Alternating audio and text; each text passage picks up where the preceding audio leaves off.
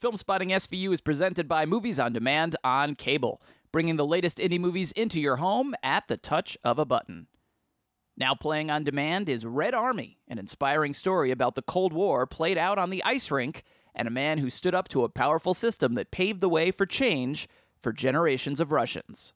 Wild Tales, a Spanish language film made up of six stories about people faced with perceived injustice, is a mix of rage, fury, deception, and revenge.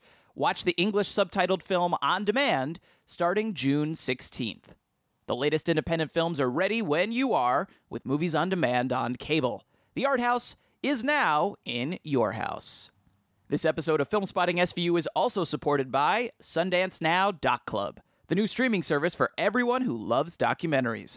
Discover unforgettable films you can't find anywhere else. To get a free 30-day trial, go to docclub.com slash SVU. That's D-O-C-C-L-U-B dot com slash SVU.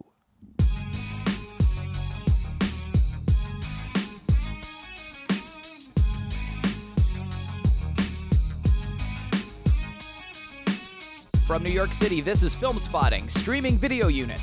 I'm Matt Singer, and Alison Willmore is actually at the Seattle Film Festival this week, so I'm joined by a special guest. He is the senior writer for Esquire.com and one of the hosts of one of my favorite film podcasts, Fighting in the War Room, Matt Patches. Matt, welcome to Filmspotting SVU. Thank you so much for joining me. Hello, thank you. So, yeah, so you will be joining us for the whole show, and it uh, should be great. If you're looking, though, for our listener's choice review of Winter Sleep, I'm afraid that's going to have to wait for two more weeks for Alison's return. Did not make Matt watch the three hour Turkish art film. I did see the whale bones in that one still that one time, so I could talk about that. In the meantime, though, prepare for something frankly completely different, inspired by the news last week that Dwayne The Rock Johnson is going to star in a remake of John Carpenter's Big Trouble in Little China. Matt and I are going to review the original 1986 film starring Kurt Russell, which is currently available to stream on Netflix. Plus, inspired by a piece that Matt wrote on Esquire.com about Hollywood's latest obsession with remaking specifically 80s movies, we're going to recommend some other movies from that golden decade that are supposedly in the remake pipeline that you can rent or stream at home right now. Basically, if you are a child of the 80s, you are going to love this show. And if you're or, not, or maybe hate us for suggesting that some of them could be rebooted. I that's don't know. true. That's true. And if you're not a child of the 80s, this might rub you the wrong way completely. But it's not our fault you were born at the wrong time. We're just doing what we can here. First up, though, is Opening Break, a segment we do in conjunction with our sponsor, Movies on Demand on Cable in which we spotlight a few notable films that are new on demand. I have all the picks, and first up is a movie I'm looking forward to, but also dreading because I'm kind of terrified to watch it. It is called The Nightmare. It is directed by a gentleman named Rodney Ascher, and it is available now on VOD.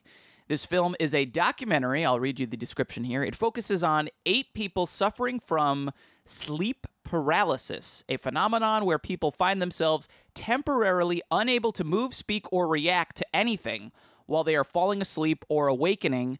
Occasionally, and this is the scary part, the paralysis will be accompanied by physical experiences or hallucinations that have the potential to terrify the individual. In the film, Ascher interviews each participant and then tries to recreate their experiences on film with professional actors. So it's a mix of interviews and recreations of these horrible sleep paralysis nightmares. And Rodney Ascher was the filmmaker who made Room 237, the documentary about The Shining and also about the fans of The Shining and their crazy theories. That was a documentary I really enjoyed.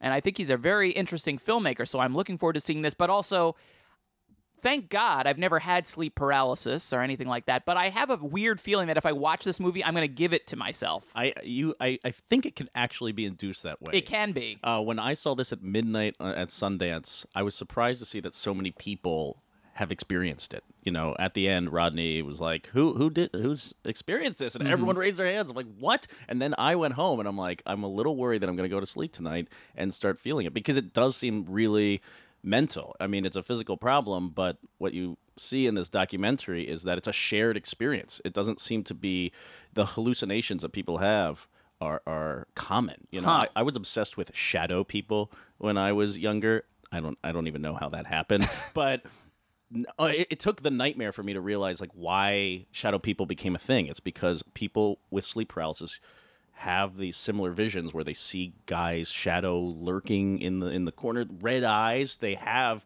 they're they're in individual pocketed interviews. They're not all together, but they're telling the same story. People have these shared hallucinations. Yeah, even though they're different happening. people, they all have the same ones. Yeah, whether it's a chemical thing or whether it's a spooky paranormal Ah, thing. it's getting Um, scarier. Yeah, there is a link between all this stuff, and it's terrifying. So and you saw the movie at Sundance, Yeah. and you enjoyed it.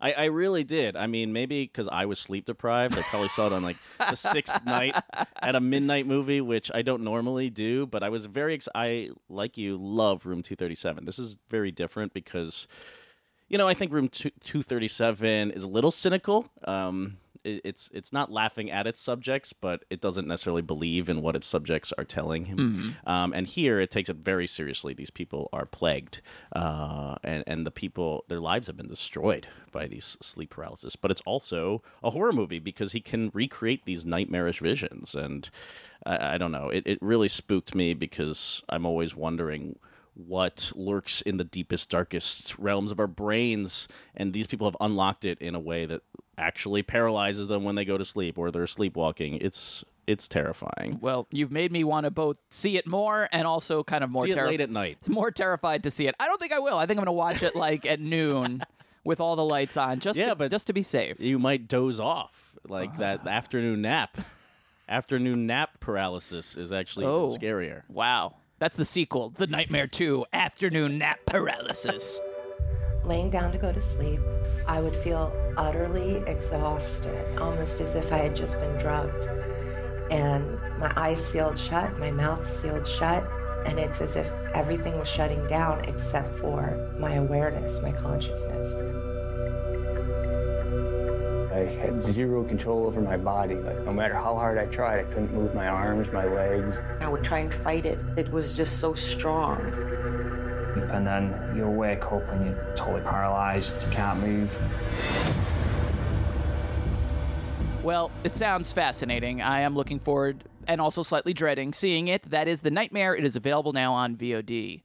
Very quickly here, let's run through two more recommendations uh, on VOD. First up, another movie I'm really looking forward to seeing. This one, not dreading at all. This one is 100% uh, curiosity and excitement. It is the new film from filmmaker Andrew Bujalski. It is called Results. It is available now on VOD as well. And I'll read you the very brief plot description here. Personal trainers, played by Cobie Smulders from How I Met Your Mother and also from the Marvel movies, and Guy Pearce, who great actor from many films, are tasked with getting a newly wealthy and highly unmotivated client, played by Kevin Corrigan, another actor I love, into shape in this funny comedy about love and fitness. It also stars Giovanni Ribisi, Brooklyn Decker, and Anthony Michael Hall. Andrew Bujalski is a filmmaker who's one of the guys associated with the mumblecore world of films. Generally, his movies had you know un- either untrained actors or not famous people in them. This is his first movie with really like a really big name cast. You've seen this one as well. I have. I saw this one at Sundance. Yeah, this is slicker than computer chess. his- I his loved Computer film. Chess. Yeah, not a but it- slick film, but a, a great funny comedy. But these actors, you know, now that he's got Hollywood types filling Yeah. the roles, they get it. They get uh, Andrew's style of filmmaking and his style of comedy. And Kevin Corrigan is like a dream come true in this movie. He's fat and disgusting and has millions of dollars and just wants to spend them and like renew his life. And it's so funny. Uh, I can't recommend it enough. It's just, it's a really nice film. You won't be like, this is one of the best films I've seen all year, maybe. But like, if you want to just a, a really enjoyable night with a loved one, I would see this movie. It's really good. Awesome. Well, that sounds good. That is Results. That is available now on VOD. And finally, uh, a film entitled Timbuktu, directed by Abderrahmane Sissako. That's going to be available on VOD on June 9th. This played at the Cannes Film Festival last year in competition. It won the prize of the ecumenical jury, and it was also nominated for an Academy Award for Best Foreign Language Film. I've heard a lot of great things about this one as well. Another movie I've missed, another movie I'm looking forward to catching up with. Very briefly, the plot description here a cattle herder and his family who reside in the dunes of Timbuktu find their quiet lives, which are typically free of the jihadists determined to control their faith, abruptly disturbed. And again, just a movie I've never I haven't heard a single bad thing about this movie. All I've heard is it is incredible, it is hugely powerful. Cattle, lots of cattle. As a cattle herding on film completist, I must. you see need to film. catch this one as well. Yeah, I'm looking forward to seeing this one too. That is Timbuktu. That's going to be available starting on June 9th. All right, we're almost out of here. Now, from here on, it gets pretty normal. Offices, storerooms, a nice false front. I count to three. Hello, I open that door. We move out. Everybody got that? Ready? Follow the leader. One, two, three. We may be trapped. Last week, uh, our guest on Filmspotting SVU, Matt Patches, wrote an excellent article on Esquire.com called These Are the Only Movies from the 1980s That Need Sequels, Remakes, or Reboots. It was directly inspired by the news that The Rock will remake Big Trouble in Little China. Uh, but it was also, I think, indirectly inspired by a ton of 80s remakes and sequels that Hollywood is currently developing.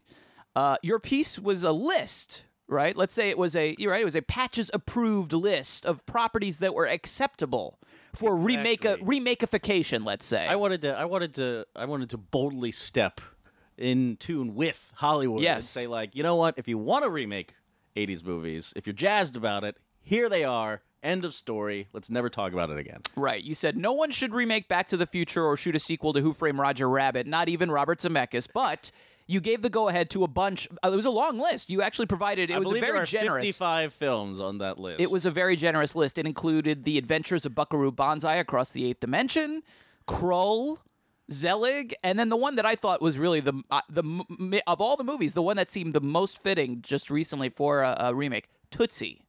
I could Yes. see a Tootsie remake. I just think we're in the moment for Yes. a Tootsie remake, and it's it seems like so that list I think leaves off a lot of really bad movies that we just Mm. don't need again. They didn't have any thoughts going through their head the first time. Let's leave them alone, and it leave, it leaves classics off the list, ones that got it perfect the first time.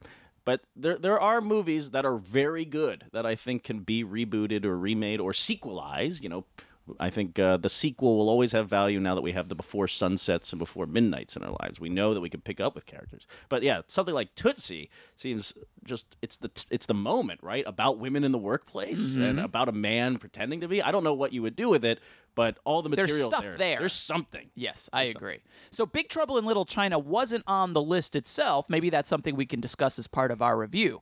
It was made in 1986 by John Carpenter as his follow up to Starman, and it was des- designed as a kind of comedic homage, let's say, to outlandish martial arts films, and stars Kurt Russell as truck driver Jack Burton, who rolls into San Francisco in his big rig, which is named Matt. I cannot remember off the, The top of my Pork. Chop Express.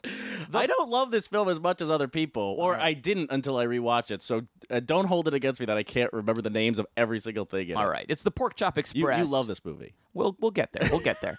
uh, the Pork Chop Express inadvertently stumbles into the middle of a massive mystical gang war in Chinatown. An ancient warlock named Lo Pan has kidnapped the green-eyed fiance of Jack's buddy Wang Chi, played by Dennis Dun, and the duo team up with a plucky woman named Gracie, played by a very young Kim Cattrall, to infiltrate Lo Pan's heavily fortified compound to rescue the kidnapped girl and defeat the forces of evil. Along the way, there are some intense kung fu battles. There's a couple of super-powered bad guys named the Three Storms.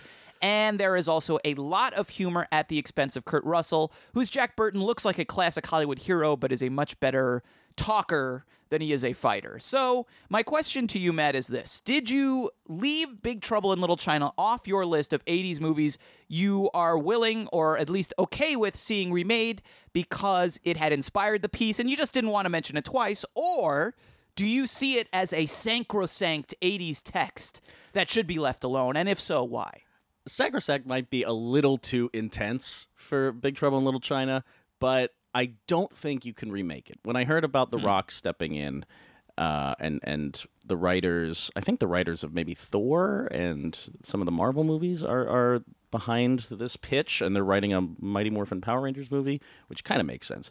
Uh, I, I don't really see it. I don't think Hollywood can make this movie because I can't. I, I'm surprised Hollywood made it the first time. um, and what makes it so perfect is that it's basically a Saturday morning cartoon, Hmm. um, which you think actually, why didn't they make a Big Trouble in Little China cartoon when pretty much every '80s movie spawned one? Um, This one wasn't successful enough, probably. No, probably not. was But not it had all hit. the it had all the iconography for a great cartoon. That is true. uh, or a great anime. I, I don't think you could take this movie and, and do it again because it's too wild and it's too plotless and it's too in love with the imagery over whatever's driving Jack Burton and you know rescuing these girls. It might have a Saturday morning cartoon flavor, and that seems to be all the rage in Hollywood. You can take Transformers movies; there was nothing going on in those, uh, and turn those into giant vehicles. But this movie values its small scale too. It values that. Uh, Close combat fighting, silly wire work, um, puppetry. It, it, it it's about how much stuff it can cram into a really small space. And Hollywood doesn't value small spaces. It ha- it would have to be bigger. And with The Rock, you know, he did this uh, remake of Escape from Witch Mountain. Uh, where I he never just- saw that. Where he just played, he was kind of in the background because it was really about the two kids, a and he's kid's a movie. protector. And Jack is also, if you watch this movie again, you might think of Jack Burton as the hero, as the guy at the front of this pack the whole time. Right. It's interesting how often Carpenter loses track of Jack because he's not that important and he's Right. not helping anyone most of the time. He's uh, fumbling with his gun, forgetting to like turn the safety off, or he can't throw the knife the right way, and he Right. can just smug at the camera and like fluff his mullet or whatever. It's very funny. The The Rock is not going to be able to do that in this movie. So then the movie becomes something else. It becomes about the white guy being able to save the day in a way. Um, and while I do think they are remaking it because, you know, China kind of dictates our market at this point. Interesting. Um, interesting. Yeah. I, I can I can see the reasoning behind making it.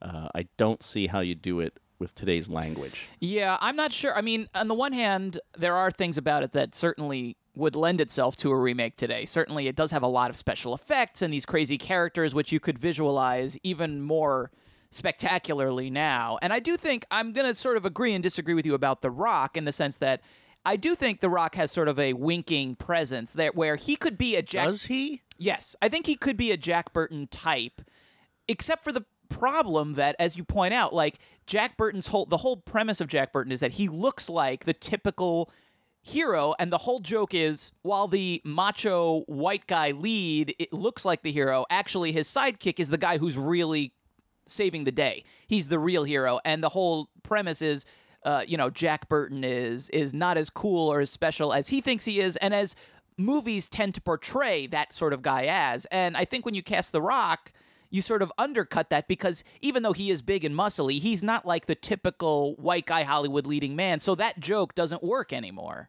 Right. You have you have to be the new Tom Cruise. No, you have to be like Liam Hemsworth. Yes, Now, exactly. If like. Liam Hemsworth had a sense of humor about himself, he would be a more appropriate Jack Burton. But The Rock, I do think The Rock is funny. I do think you'd have to. You're going to have to like change. If it was him in Pain and Gain, do it play you know a bumble a truly bumbling character. It's all about what Hollywood would ask him to do in Yeah. this role. And w- you and I just saw uh, San Andreas, a, a, a rock movie that every a lot of people thought was a lot of fun. I did not. I don't think you did. I wasn't a huge fan of it. Um, and part of the problem is because everyone asked The Rock to play it straight. Um, there's no room for him to spoof himself, or Right. play with the fact that he is a giant person. He might actually be perfect if you're if you have to remake Big Trouble in Little China. He is huge. He is an action hero. Um, and if he was a total goof, it would work. I, having seen him do some comedies, having seen some of his, uh, you know, wrestling work, I think he he has that side, and it could work. You're gonna have to change it. That's just the thing. It's like it's n- the the the central joke of Jack Burton is just gonna have to be changed, but that's fine. We have the original movie. We're gonna try something different. I'm not necessarily opposed to it. You asked me before if I love Big Trouble in Little China, and I don't love it. I do like it though. I think it's just a fun.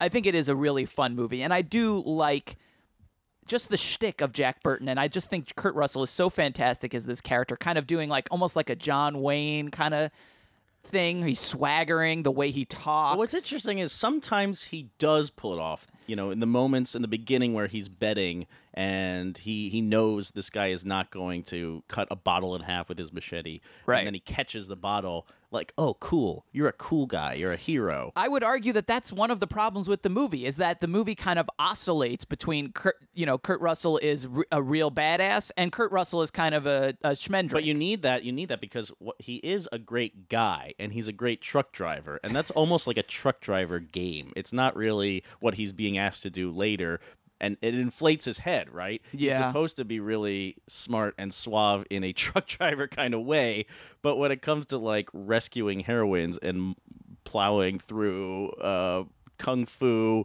shooting electricity people uh, out of their hands, it's not going to work. It's that's not what truck drivers do. You may be right. All my favorite moments, though, in the movie are when Kurt Russell does something stupid and the movie laughs at him. and I kind of just wish there was a little bit more of it, that it was He a little more consistent. lost. He gets a little lost in the shuffle because I think Carpenter is just so obsessed with everything he's throwing at his. He's he's he's painting his Pollock here in a way. it's just absurd how much stuff happens in this movie. Like, and I, and I like that there's not a lot of build up to it. Right, Jack and Wang Chi, his best friend, they're going to the airport. Right, and we don't really know what why this matters at all. Like, why why Jack is even doing this favor is kind of obscured. He wants to get his money. He's waiting to get his money. Yeah, he, he has. He a doesn't want to let Wang out of his sight because he wants his money back. It's just funny how it's really like Alice in Wonderland. He f- they all That's fall exactly down right. the rabbit hole. Exactly right. And there's no question. Jack never says like, "Hold on a second, what the." F- is going on? Can I say that on this podcast? I just did. Sorry. Um, it, uh, it, and it never stops. And Carpenter never stops. He keeps throwing stuff at the movie, and you don't know why. Like, why are there superpowered gods coming down and and, and it just matters the adventure. There's plotting happening in the background at all times, and it propels forward. And yeah, they sacrifice Jack a little there because Carpenter is so obsessed with the next crazy idea. Yeah, and there's a lot of fun, crazy ideas, and I do like that quality to it. That, as you put it, the down the rabbit hole quality. It always felt to me like they just uh, all of a sudden, like five minutes into the movie, or maybe ten minutes into the movie, they just go into like a dream state, and they just never kind of wake up. Because the beginning of the movie is, yeah, they're in San Francisco, they're playing this, ga- they're gambling, they go to the airport, and then all of a sudden they they turn the corner, and it's almost like they literally turn the corner from like real San Francisco streets into like a very obvious set, and it's like the moment they do that it just suddenly the movie kind of evaporates into this crazy dream logic where all of a sudden they're literally in the middle of this giant gang fight and and Jack Burton's constantly like lost and confused and and Wang Chi is sort of like just it's okay Jack don't worry about it Jack just just stay with me Yeah, he's so assured. He's been here before. or yeah, like, he seems to know. on? Yeah, every he's very confident, and then yeah, and then the three storms show up, and they seem to have. They literally seem like gods. They have like unlimited powers, and Yeah, then you can see where Mortal Kombat took its cues from. might have might have taken a little something from this movie. I don't know, possibly. And then yeah, and then Lo Pan shows up, and and then we're inside that his fortress, and that fortress is almost like another world unto itself. I just sort of I really enjoy the way that it, it does kind of throw you into this stuff. And while there are people uh, talking about what's going on, and occasionally there are brief pauses where Jack kind of asks questions which aren't really given straight answers, they really just keep things moving. And and I, I, there's been a lot of movies recently. A mo- I think of a movie like Tomorrowland, where there's a lot of dense mythology in that movie, and all it is is people talking about it, right? Yeah. And they they are so busy explaining and talking and questioning that they don't actually get to like enjoy the mythology. They don't actually really get to revel in it. Whereas this movie is all about kind of just diving headfirst into all that craziness and really kind of running around in it and having a lot of fun with and it. then and then no one acting surprised, like taking the moment to be like, "Wait, someone tell me what this is." Why is there a furry monster in the middle of all right, this? or like Lo Pan's uh, slobbering, multi-eyed monster that sees for him. They Yeah. encounter this thing It's towards like a the end flying- of the movie. Yeah, and and everyone's like, ah, they uh, fight it or they throw it like they throw it out of their way, and then Jack is like, what was that? Oh, that's sees for Lo Pan. Let's go. no, no explanation. No, I don't think you. But I don't think you need one. You know, you don't. It's that's the thing. It really shows that that that sort of stuff is just unnecessary. Well, like if, if the movie that- is fun, it doesn't matter all that explaining. And that was really like one of my big issues with Tomorrowland. Why just- is it that modern movies seem to ask the question why more than these 80s movies when our, our modern blockbusters abandon those questions so a good quickly question. and and don't really care about. You know, I, I, I just thinking of movies like uh, a Tomorrowland. So maybe this is unfair to you know paint all modern movies this way, but just guys like you know uh, Lindelof, they're so obsessed with mythology mm. and and that sort of stuff. Like they they they they they seem to care more about the backstory than they do the story, and so they get so caught up in that stuff and. How did this happen? And why is this? And who made this? That they kind of lose the forest for the trees. I think you know, like if if Lindelof wrote the Big Trouble remake, it wouldn't, you know, we would have to know where David Lo Pan came from and what that creature with all the eyes is and and where the the monster with the fur came from. Like every character would have a a, a very explicated, very laid out backstory that we would have to know. Yeah, I don't know where that comes from. Like what Lindelof would have been inspired by.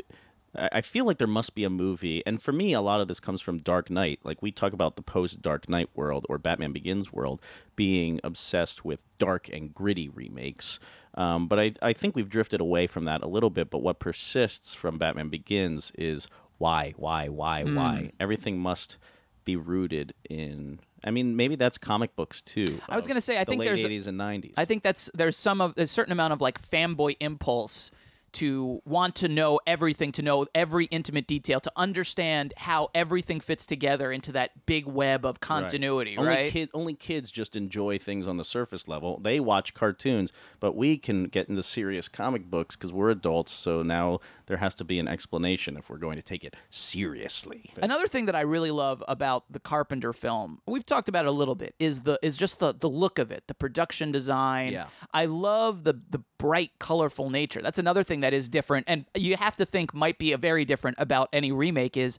So many movies today are, are you know, the dark, gritty. We need the gritty version, and there is very little gritty about Big Trouble. It is so bright and colorful. I love that end, the end set, that set that's sort of like during the wedding scene. That is sort of like a cross between like an ancient temple Yeah. And like a really trashy neon light district. Everything has like a neon light bulb outline. It just looks so bright and fun. I kept thinking, why would we need, when I rewatched it recently, why would we need a Big Trouble in Little China remake when we have Scott Pilgrim? Hmm. And like, why would you remake Big Trouble? Because Scott Pilgrim didn't do that well. So, like that big uh, Scott Pilgrim is the last movie after Big Trouble that I think could be so colorful and unabashedly cartoonish on purpose. I mean, the designs of the monsters and stuff, and and the costumes, and like shooting electricity out of your hands, all the powers, all the weapons in Big Trouble, like the spinning blades and everything that people are using. It's all it's all very fantastical. Um, today, you know, look at the Teenage Mutant Ninja Turtles remake. They have to look Do like I do I have to look at it? Can I look choose? at it. Ugh. I, I, I saw it. I don't need to look at it Look at again. it again. No, no. Um, they have to be what real turtles, or like they have to be modeled after something. It's something about CG where you have so much detail that it starts having to look like something based in Yes. reality. To I know sense, exactly what you're saying. Or it's going to look bubbly. Whereas these puppets were able to look like cartoon characters. They really you could do a one for one transfer for the Saturday morning cartoon version of Big Trouble in Little China. It's interesting how this movie fits into Carpenter's filmography.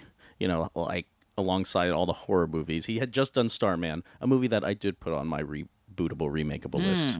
I would like to see that. Um, romance.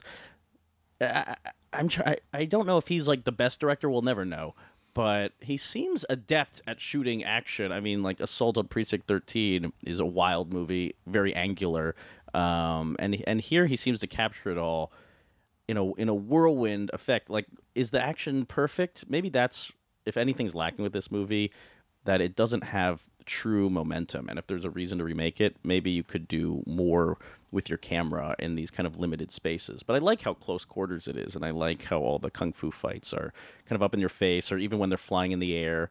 The effects are they hold up surprisingly good. Yeah, the movie looks pretty good, and I I enjoy the, that last big fight scene in that big temple. I think it works really nicely, and and yeah, that, that when that in that scene where Shang Chi is fighting one of the three storms, and they're sort of yeah leaping through the air and sword fighting at the same time. I I feel like that's the sort of thing where if you remake it, that's gonna be like that's gonna, gonna be, one shot, one shot thing. yes one shot all cgi and it's going to be completely underwhelming like i like the sort of unreal supernatural quality that John Carpenter gave it, where it, it it feels it definitely does not feel of this realm, and it has Right. that otherworldly quality, but it's still fun and exciting. And uh, there's some there is you you mentioned how the CGI in a movie like the Ninja Turtles makes things look so real.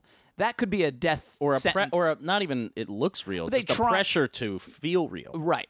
That, that that could be a death sentence to a movie like Big Trouble if they're like, well, when they're leaping through the air sword fighting, it's got to feel real. Like that's not what this movie Yeah, I want to see about. trails of air as they're Right, exactly. breaking the sound barrier or something. yeah, that could be really really troubling. Well, Big troubling. it could be Big In Trouble remake. in Little China for sure. Well, that is Big Trouble in Little China. It is now available on Netflix, and probably in a few years, the remake starring The Rock will be available as well. But in the meantime, you'll have to watch the John Carpenter version.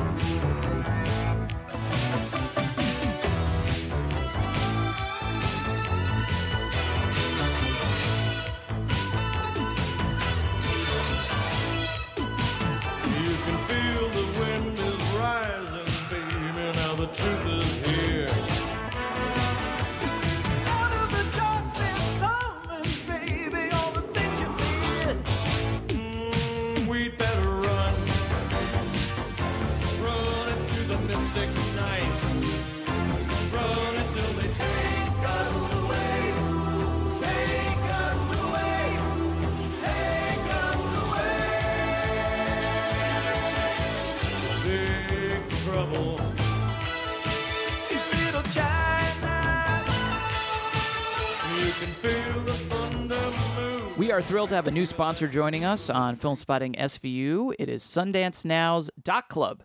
It's a new streaming service for everyone who loves documentaries. Doc Club brings the human voice back to movie recommendations because, unlike other services, Doc Club's films are handpicked by expert programmers with unique perspectives and cultural icons like Ira Glass and Susan Sarandon. Their library of documentaries includes incredible stories of all types, including crime, history, politics, music, and sex. And as a SundanceNow Club member, you also get exclusive benefits like free movie tickets, access to film festivals, award shows, and more. And there was an interesting article that sort of went viral a little bit last week in the wake of the big Caitlyn Jenner story and her cover on Vanity Fair. Uh, you can read about it at Birth Movies Death. The article was called How Marwencol Changed a Transphobic Caitlyn Jenner Hater's Mind. And it's about how this guy shared this angry complaint uh, that Caitlyn Jenner was receiving too much attention for being brave and and put this on Facebook. And when this guy did that, he included a picture of what he claimed was quote real American courage and heroism.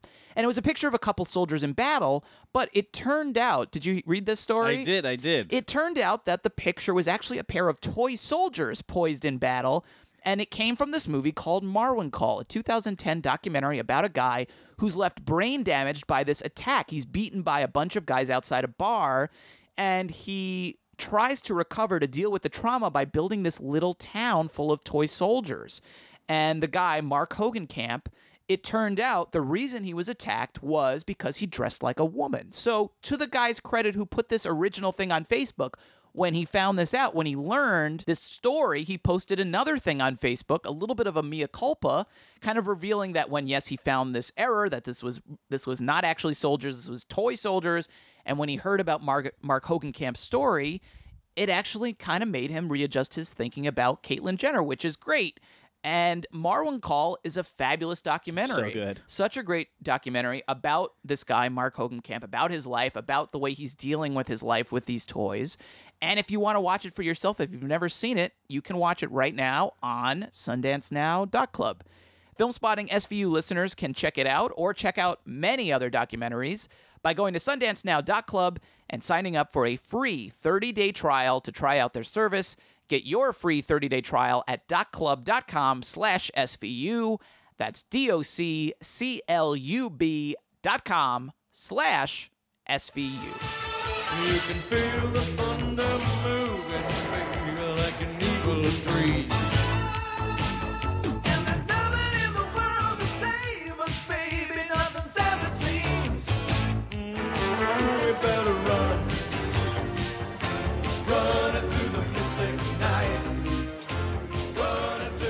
Our subject on Queue Shots, as we've already said, we're talking about 80s movies that are announced in the pipeline or in some cases coming to the theaters very soon for either remakes or sequels. And we've talked a little bit generally about this topic already, but before we get to our picks, Matt, is there anything else we want to say? Maybe like just what is driving this phenomenon right now? Is it just shameless nostalgia? I mean, obviously, the children of the 80s, as we are both, we seem to get whatever we want in popular culture right now. It's all, everything is geared towards us. But wh- I mean, is there anything more to it than that? Is it just that? I think there are probably a few Simple? factors. One, it might be the age of people in Hollywood. You know, the people who get to press the button and make things happen. Um, and two, 80s movies, you know, it was when anything could happen, seemingly. The 70s were way serious. And, um, you know, we often talk about Jaws kicking off blockbuster culture. And in the 80s, every crazy idea happened. Um, and because they're available IPs, if you want craziness on the big screen, if you want to blow up a crazy sci-fi idea or fantasy idea, Right. um, or any idea, blow it up for 2015.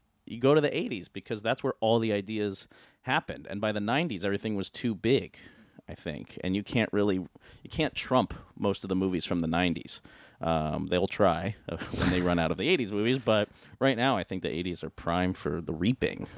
It's an interesting point that I think you've got to, and it's a good one, I think, that I hadn't really considered. That not only uh, is the audience, you know, being catered to with these 80s movies, but the people that are making a lot of these things are fans themselves, and that's what they want to be involved with. I mean, movies like a Jurassic World, you know, Colin Trevorrow talks about being a huge Jurassic Park fan. Or and, uh, Larry Ellison, who runs uh, Skydance. I think Larry Ellison, Megan Ellison's brother. that's right. Um, you know, he wants to make Terminator, Terminator right? Genisys. Yep. Because he loved Terminator Right. and Terminator 2. right. Well, if you love it so much, why did you do this to us? uh, But I think that's a very, I, I think that's hold a, back judgment there. I think that's a good point, though. I do uh, that. It's not just the fans or the audience that wants to see it or has made clear their desire for more. It's that the you know these these these filmmakers come along, and what happens now is right. They make an independent film.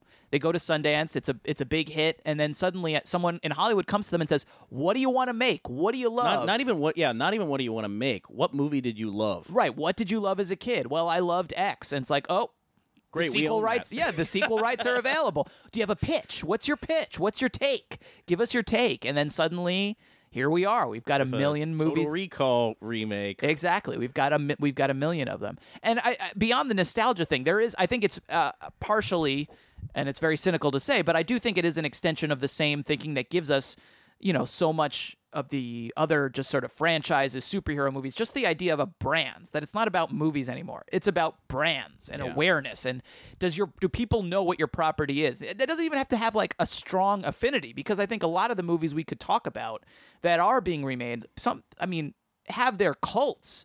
But like Big Trouble in Little China is not a blockbuster. It is not a, a, a- on the level of a Jurassic Right. Park or a Terminator. But even it a has, yeah, but it a has a drop. name. It's a name. People know it. People remember the name. They've seen it on television, on cable. They know Kurt Russell. They know what the characters look like, and like that's enough. I All it that needs is is that key. just that you don't have to explain what it is. If people know what it is, you're halfway there. Yeah, if you're gonna ask someone to pay like twenty dollars to see a movie, I mean that's how much somebody in New York will often Sure. pay for a movie. Um, they need just an ounce of familiarity. Like, oh, it's been a movie before. Well, then this movie has a chance. And it's funny because part of the problem, perhaps you could argue that like a reason that Big Trouble didn't make a lot of money or wasn't successful was that it didn't have that familiarity in the first place. But ironically, once you make it, then you can remake it and people are more familiar with it now. Like a movie, you know, just recently again, we've talked about before, like Tomorrowland, a movie that's not doing well. And yeah, people know Tomorrowland from the theme park, but they look at it and they go, but I don't know any of these characters, and I don't really know even how this relates to the theme park. It's like it's not enough even to have that much familiarity. It has to be I know what this is. I know what I'm paying for. It's like no one wants to be surprised. Oddly enough, I mean, I have to side with the remake trend a little bit. Um, I think the problem is people want to remake good movies and they want to remake visionary movies. Mm. You know, Big Trouble in Little China is so weird and feels so individual that I don't really understand someone's sense of uh, of being able to remake that. If you just saw it as a Saturday morning cartoon, then I would get that. We can adapt the imagery and blow it up and make it a huge hundred million dollar blockbuster. But the movies I want to see, I do want to see movies from the '80s remade. I want to see, and one of the movies on my list was The Breakfast Club. Now that is a sacrosanct movie for a lot of people. Yep. Um, perfect casting, perfect setup. John Hughes. But you know what? I would see like Judd Apatow's spin on the Breakfast Club if he wanted to tinker with that for a 2015 world and cast new people in these roles. What are the the high school stereotypes right now? They're not what they were in the 80s. Someone take this material seriously. Treat it like a play. Treat it like Shakespeare. Uh, and you can remake it. That's why Shakespeare is put on every single year and every, across the country. Um, why can't our movies be more like Broadway plays that they're constantly putting up? Uh, and, be, and we want to see them because new actors can fill those ro- roles and do something new. All right. Well, let's get to our uh, our picks here. We've each chosen two movies that are in various states of remakefication or sequelization. Uh, uh, maybe I'll go first here. I'm going to start with a 1989 film, just sneaking in under the 80s deadline here. It is available now on Netflix, and it is called Kickboxer. And this is Jean Claude Van Damme's follow up to Bloodsport, his breakthrough role about a guy in an underground fighting tournament.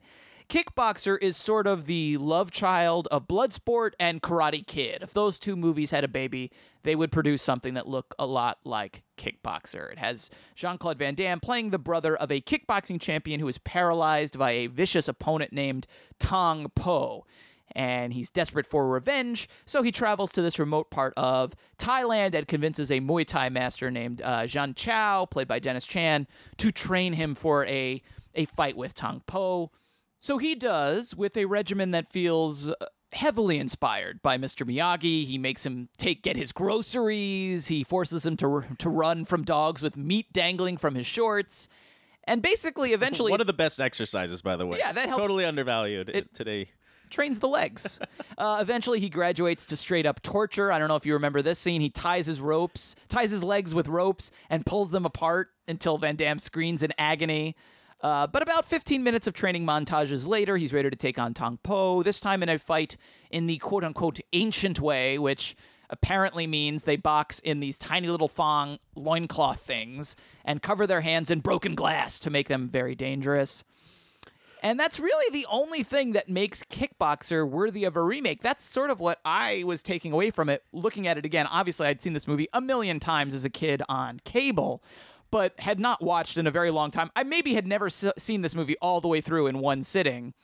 The setting of the final fight, that's very memorable and kind of iconic. Them in these weird outfits with the glass on their hands. Otherwise, it's really just a, a Jean Claude Van Damme vehicle. It only works because of his talents. Um, and he is, by his standards at least, very good in the movie. He has a really fun scene where his tr- teacher takes him to the bar to get him drunk to see how he fares in a in an unfair bar fight, and he's like dancing with women very drunkenly, and then he's like dance fighting at the same time, and that's a great sequence. He's a good dancer, too. He's done a very good he's done some dancer. serious dancing. Yeah, so I I don't know if it's going to translate to another movie. Um, but they are making it anyway. coming and next year, It's coming next year. Van Damme is actually in it. He plays uh, the kickboxing teacher this time, and I believe the uh, kickboxer Alain Moussi plays the Kurt Sloan, the main character. Same basic premise: brother seeking revenge, trained to be a kickboxer. The biggest name in the movie besides Van Damme this time is Dave Batista from Guardians of the Galaxy. He's going to play Tong Po, and uh, it's already been shot. Supposedly coming out next year. It's called Kickboxer Vengeance. Gina Carano is in it. Gina too, Carano is in it too from Haywire. Oh so, my God. Yeah, but Yeah, again, the original movie definitely not a sacred text. It could be improved, but this was sort sort of what we're talking about. Like I was watching, going, why do you make this? Like, does Kickboxer have a brand in the action movie world? I feel like if you're going to remake any Van Damme movie, you'd go with Bloodsport, right? That's the one that has the more memorable storyline. That has the name you think of. It also resonates throughout his career a little bit stronger than. Yeah, Kickboxer is very. I mean, I watched it. It's fine. It's fun, but it's a little bit generic except for Van Damme. Like that's the thing. Like it is a Jean Claude Van Damme vehicle. You are watching it for him, so it's really going to depend how this new guy is. Wait, and how so much... who is the lead of the the remake? the remake? Is this guy Alain Oh. Moussi, who's like a kickboxer and he's done stunt work and stuff. Well, stuff. that's a plus. He's a kickboxer. He is a so that the- kickboxer. that's in the movie. Right, so they won't have to cut around him. He won't, you know, he has that going for him. He has that kind of Van Damme background of Although having. he's fighting Dave Batista, they will ha- still have to cut around. Well, because- Dave Batista has uh, he's a you know professional uh, wrestler has a lot of supposedly has a lot of background in jujitsu and Oh, stuff. okay. So I guess I, but that's sort of that was sort of what I found fascinating rewatching it was just like that you know. It, this might be an example of where people really are like, we've got to remake everything because it's not something you would put on a list of movies where you go, people love Kickboxer, they know it, they're ready for a remake. So, but if you're looking for it, if you want to watch it, it is available on Netflix. But actually, Bloodsport is on Netflix too, so I would probably recommend that first over Kickboxer. And there are a bunch of other Van Damme movies on Netflix Death Warrant, Cyborg, and Universal Soldier Day of Reckoning, which is technically a 90s sequel reboot movie. But it definitely fits into this category of a movie where it was, you know, it has a name and they take the name and they make a sequel reboot kind of a thing with it. And it only kind of tangentially fits, but it is playing on that name. I actually think that movie is the best of all that these that I've mentioned. I Pe- really people like. love that movie. I, I love that movie, Universal Soldier: Day of Reckoning. Is that is Scott a Adkins in yes, Day he's of the, Reckoning? he is the lead. He's Why the- is he not in all of the Jean Claude Van Damme remakes? It's a good question. Supposedly, he was supposed to be in this Kickboxer remake, and for whatever reason, he dropped out or he left it or whatever. But he's not in He that had to one. drop kick someone else. He was busy kicking somebody else. Yes. So that's Kickboxer, and that is available on Netflix. All right, my first pick here is a um, a movie I don't know why you would remake because I don't think it was terribly successful. Made maybe eighteen million dollars back in 1986. It's called Flight of the Navigator. That's probably more than Big Trouble made. That is true, but yeah, I don't think The Rock is going to play a 12-year-old boy who discover who accidentally time travels and mourns the loss of his family, only to be rescued by a talking spaceship that uh, He'll play takes the him spaceship. on a wild. Yeah, that's true. If you smell what the spaceship is cooking, and not just the voice. He will play. He'll play big the- enough to play a Yes. spaceship. Um, Flight the Navigator is is. I, I often you don't want to get me drunk at a bar and start talking to me about kids movies. Um, not many people do, but if you did do that, I would yell at people and yell at you about why movies like Fly of the Navigator have kind of fallen off the map. Movies that are really just about kids' adventures. Um, I thought about the movie recently, this and Joe Dante's Explorers when I saw Tomorrowland, um, because there's an opportunity for a movie uh, to be about kids uh, figuring out how the world works. Um, and no, George Clooney had to be there. But Fly the Navigator is about this 12 year old boy, and it's really kind of a depressing setup. He falls in a ravine and kind of goes into a coma, and he wakes up, and uh, it was 1978, and now it's 1986, and his parents are gone. Like his house has been abandoned, and luckily he get he connects with this um, talking spaceship AI being who is kind of like Brainiac because he's collecting aliens from around the the galaxy. Uh, Brainiac from the Superman comics. Brainiac from the Superman For, the, comic- for those sorry. who aren't huge nerds like us, we should make that clear. Brainiac from the Superman comics. um, and the AI is named Max, and they go on a bunch of adventures. The you know NASA is involved. NASA actually, the, in the beginning of the movie, they they they see glimpses of the spaceship already in his brain, and NASA is is evaluating him, and lots of crazy adventures and time traveling to get him back with his family and teach him about life. And it's really all from a kid's perspective. You know, it has that ET element where um, adults are doing something, they're they're curious and they don't know what's going on, and they're scared, so they're reacting. Um, but it's really about kids' perspectives, and that's what I love about it. I would show this to any youngster who wants a taste of science fiction, uh, totally appropriate for all ages, but a little dark. Um, and and I don't think we get a lot of movies like that because you can't really make a movie for a kid anymore. Am I wrong? Like, what fits that bill? I'm trying to think as you're saying this. I mean, there are. Mo- uh, you're right. Where I don't think we get a lot of movies like this where the kid is the main character. You're much more likely now to have a kid sidekick, something like a Jurassic World, where the kids are sort of. Uh, they're sort of the number three and four characters beneath the main adult leads. We've got because the idea is you want to make a movie for everyone, not just for kids now, Yeah. right? So you have to have the kids in there for the kids, but you've also got to have adult characters for the adults.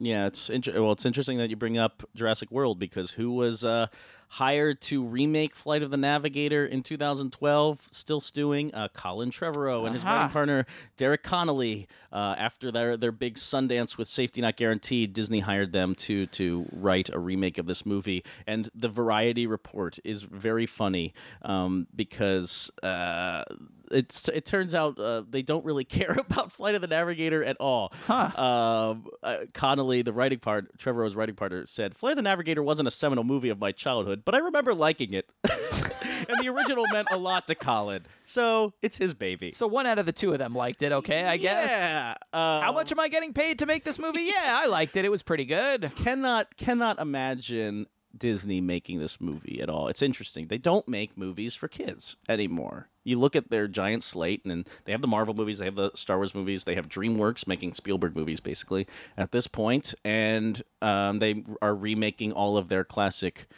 like.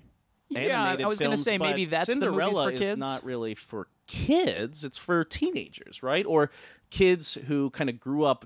They only had the animated Cinderella. They only had the animated Beauty and the Beast. It's certainly a different. It's a different kind of vibe for Yeah. sure. I mean, it's, Fly I- the Navigator is not a A team uh, or a A list Disney film. right. I have to say again, like the the special effects hold up. Seeing this kind of model flying f- over uh, fields and flying through forests, it, it looks great. And Alan Silvestri, who did the theme to Back to the Future and a lot of other movies, he wrote this beautiful score for it. It's a real gem, um, and I can't. I'm, I'm not worried about Walt Disney. Uh, remaking it because I don't think they will. So you think even though they've announced it, it's supposedly in the works, you don't think it's ever going to happen? I just don't see the landscape doesn't fit. Yeah. there's there's no room for Flight of the Navigator Redux.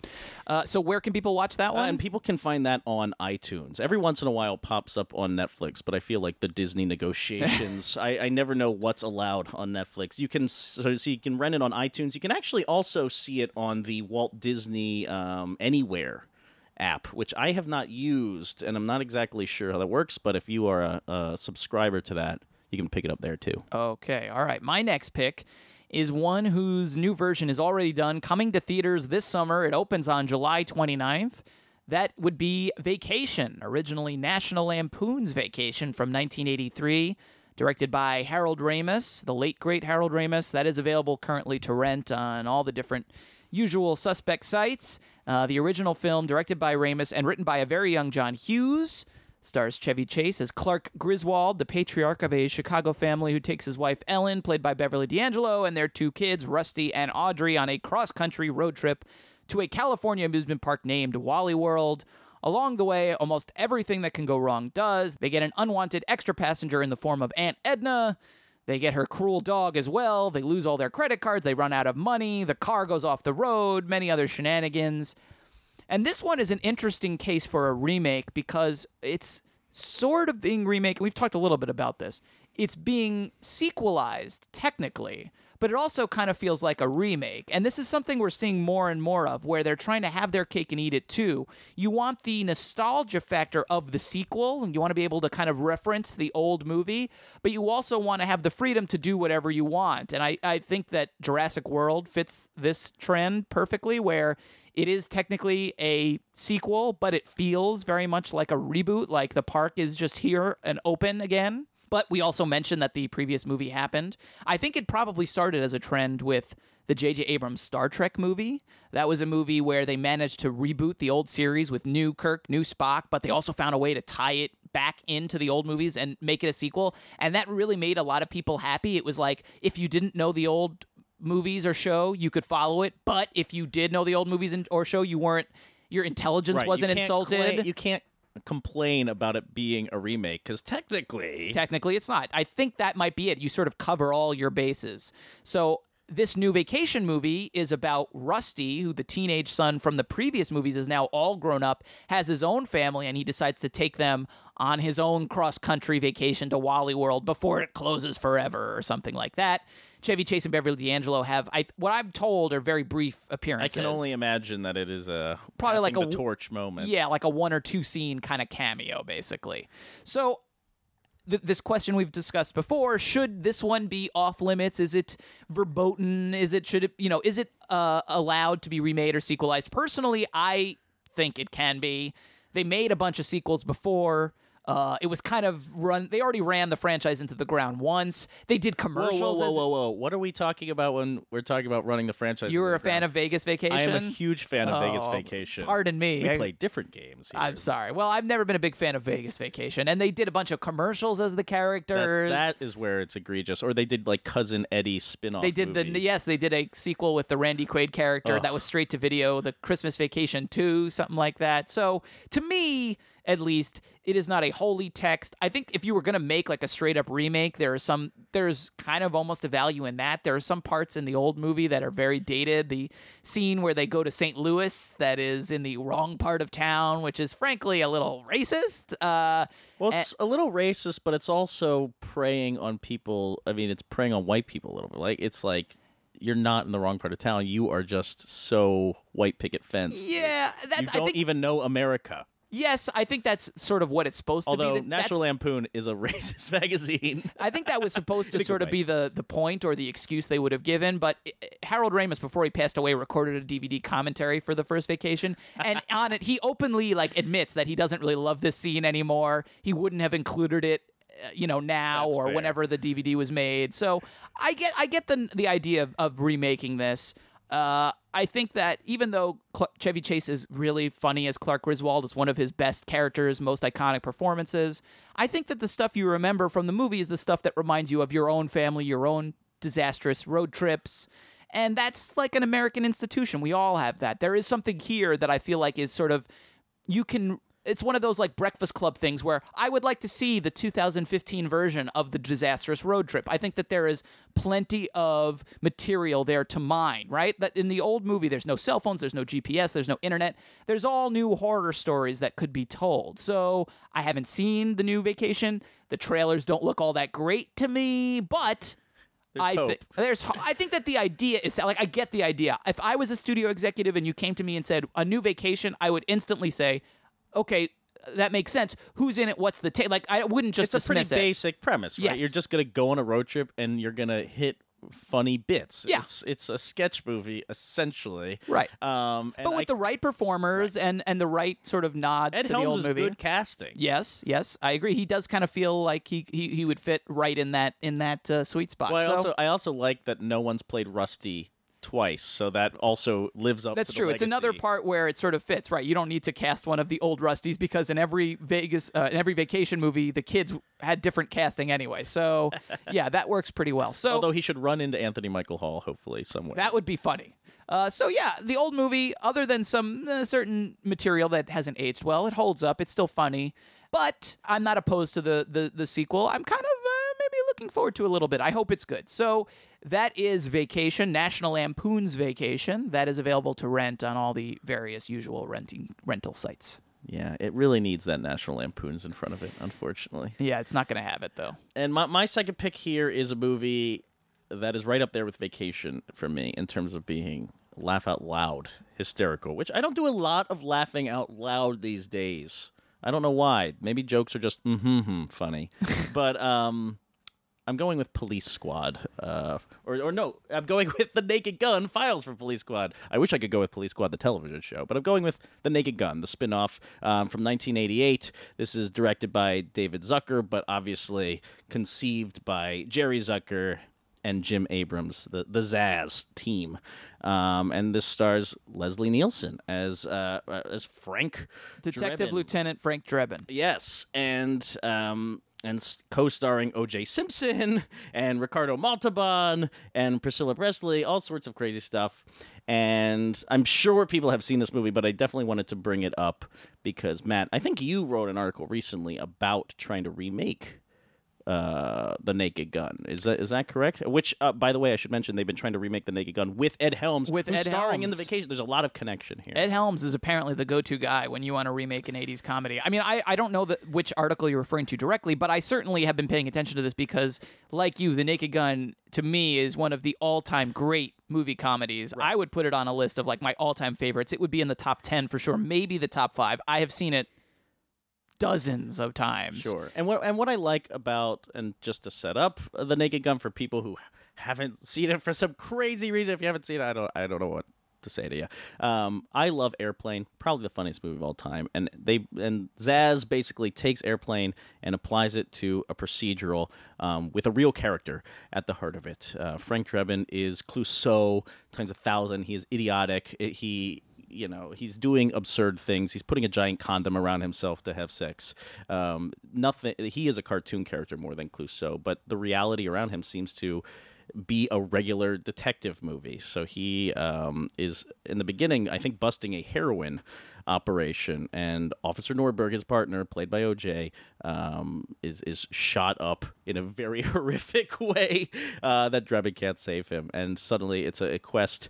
He he gets stumbles into an assassination plot against the, the Queen of England, uh, Queen Elizabeth, and it's all sorts of nonsense, complete nonsense, lunacy, um, and the the gags they pull off in this movie are they all spoof real things that would happen in a detective movie uh, you know the car chase or the interrogation scene or um, you know the the assassination plot takes place at a big baseball game. That feels bruce willis could have been in this movie. Um, and, and yet twist twist twist gag gag gag. And and none of it slips. Like all these gags play. Again i can't get that image of him with a giant condom around himself out of my mind ever.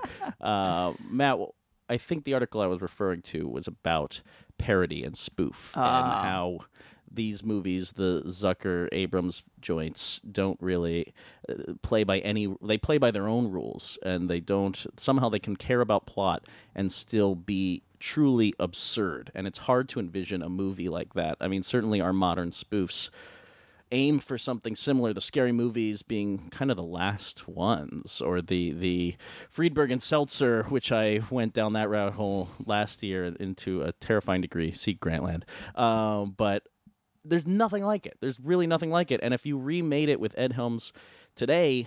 I think it would just be like the Get Smart remake. Well, they've said, I think, that they don't plan on making, if this Naked Gun thing happens, like they don't want to make a spoof. Like, I guess it would just be a an, another kind of cop action comedy. I guess I, it's very bizarre because when you think of Naked Gun, that's what you think of. It's like a spoof of cop movies. So it's it's a very strange sort of proposition. It's like if you take the thing that made it a thing out of it, what do you have left? And I guess all you have is like a title. And that's again, it's about brands for a lot of these Yeah. studios. It's like the Naked Gun has a brand, it has a name, so we'll just use that.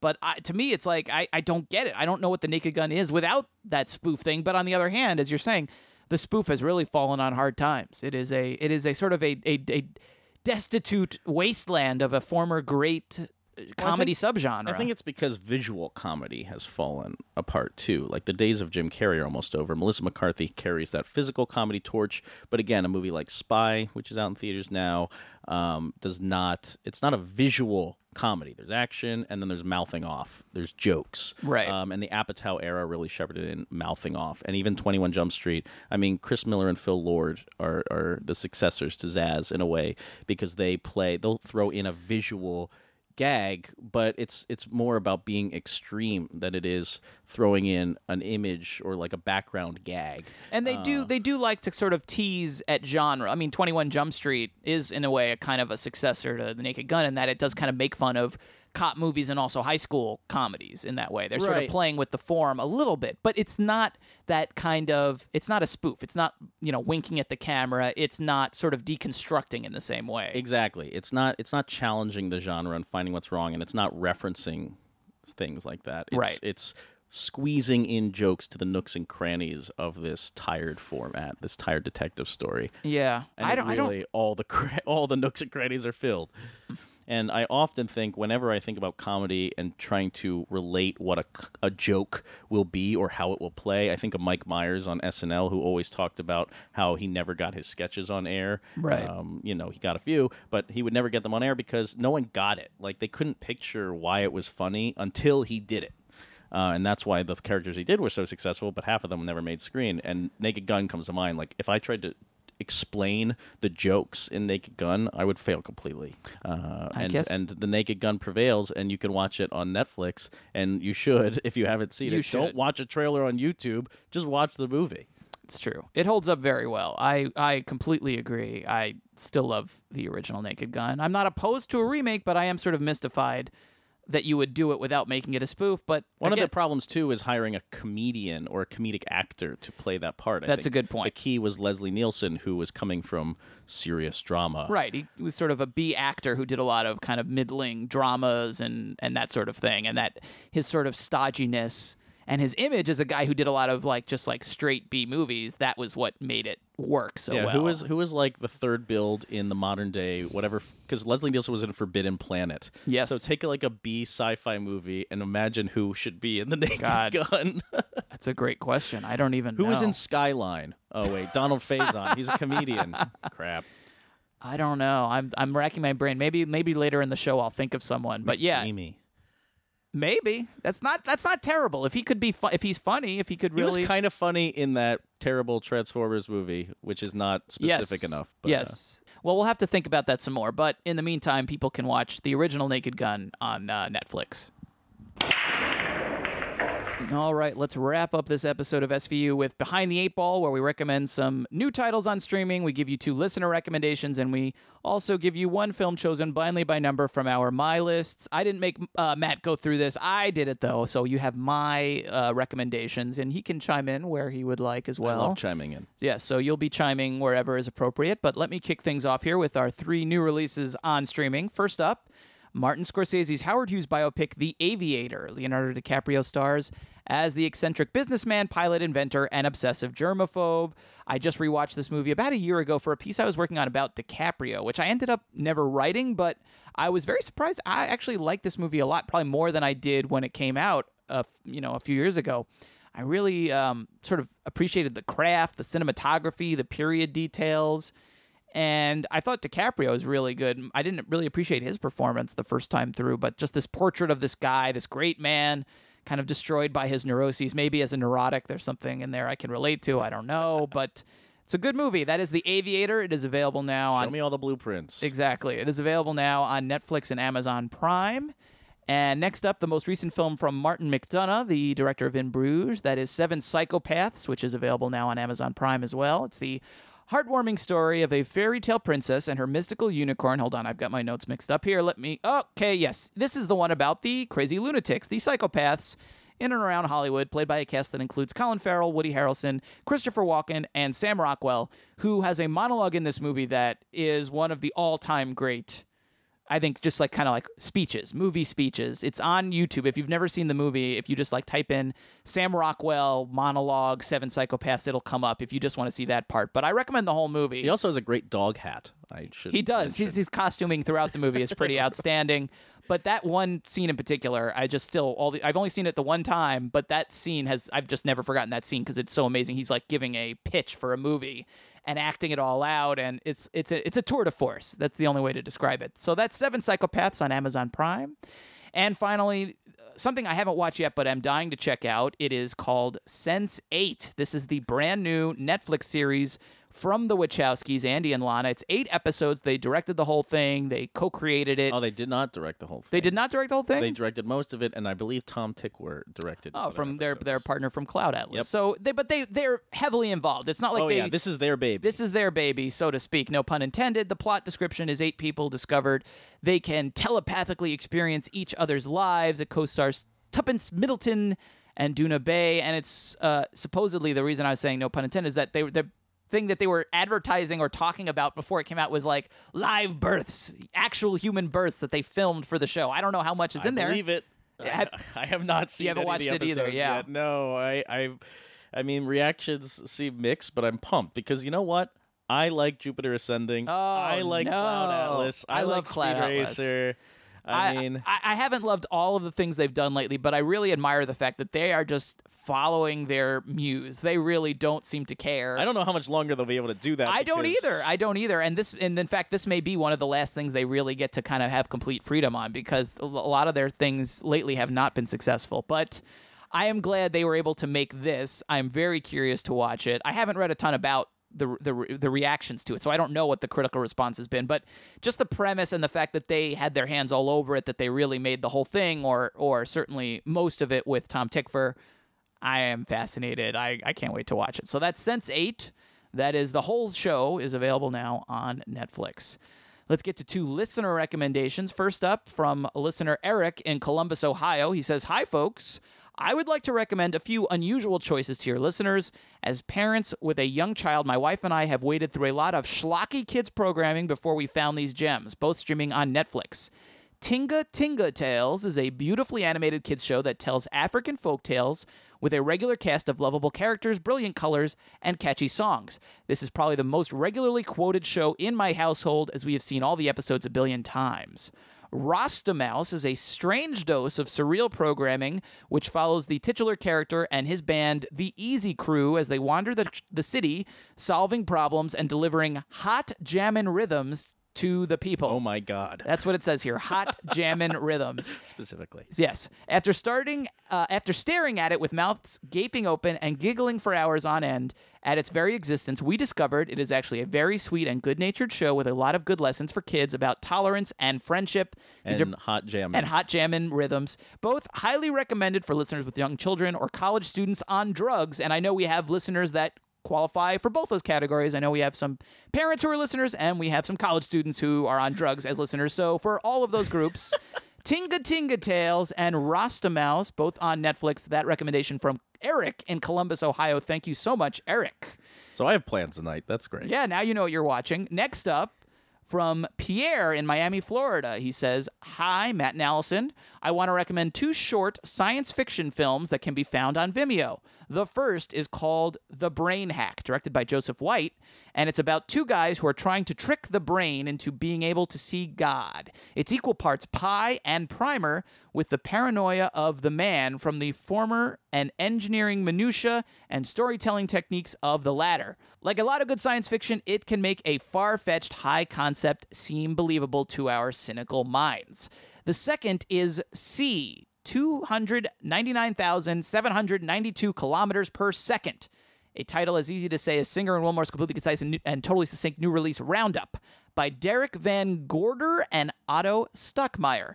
This short film is a love letter to space operas and ye old practical effects. It knows precisely the look and feel of 80s space movies, from the colorful visuals to the thumping music. It takes me back to my childhood while still being a fresh breath of air. The music is so good, it is one of only two soundtracks I have ever purchased.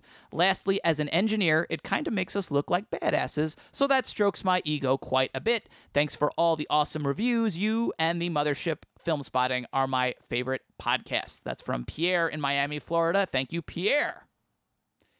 And finally, one film chosen blindly. Before Alison left, she gave me a number from my my list, and she gave me number 34. And this time that is Another Woman, the 1988 Woody Allen film starring Gena Rowlands and Mia Farrow. The plot description is when a professor rents an apartment next to a psychiatrist's office, she eavesdrops on what transpires between the doctor and some of her patients. And this is one of maybe, well, I haven't seen the most recent one. I'm trying to think of the Woody Allen movies I haven't seen, and I've never seen Another Woman. And I think I haven't seen Alice.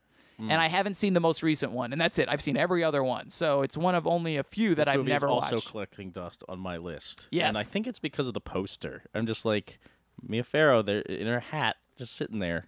Too. I was li- I was looking at it though. It's only like 80 minutes. We should really just man up and, and get it over with, just to be completists and be able to say we've seen it. Which I feel like I will do someday, but probably not today.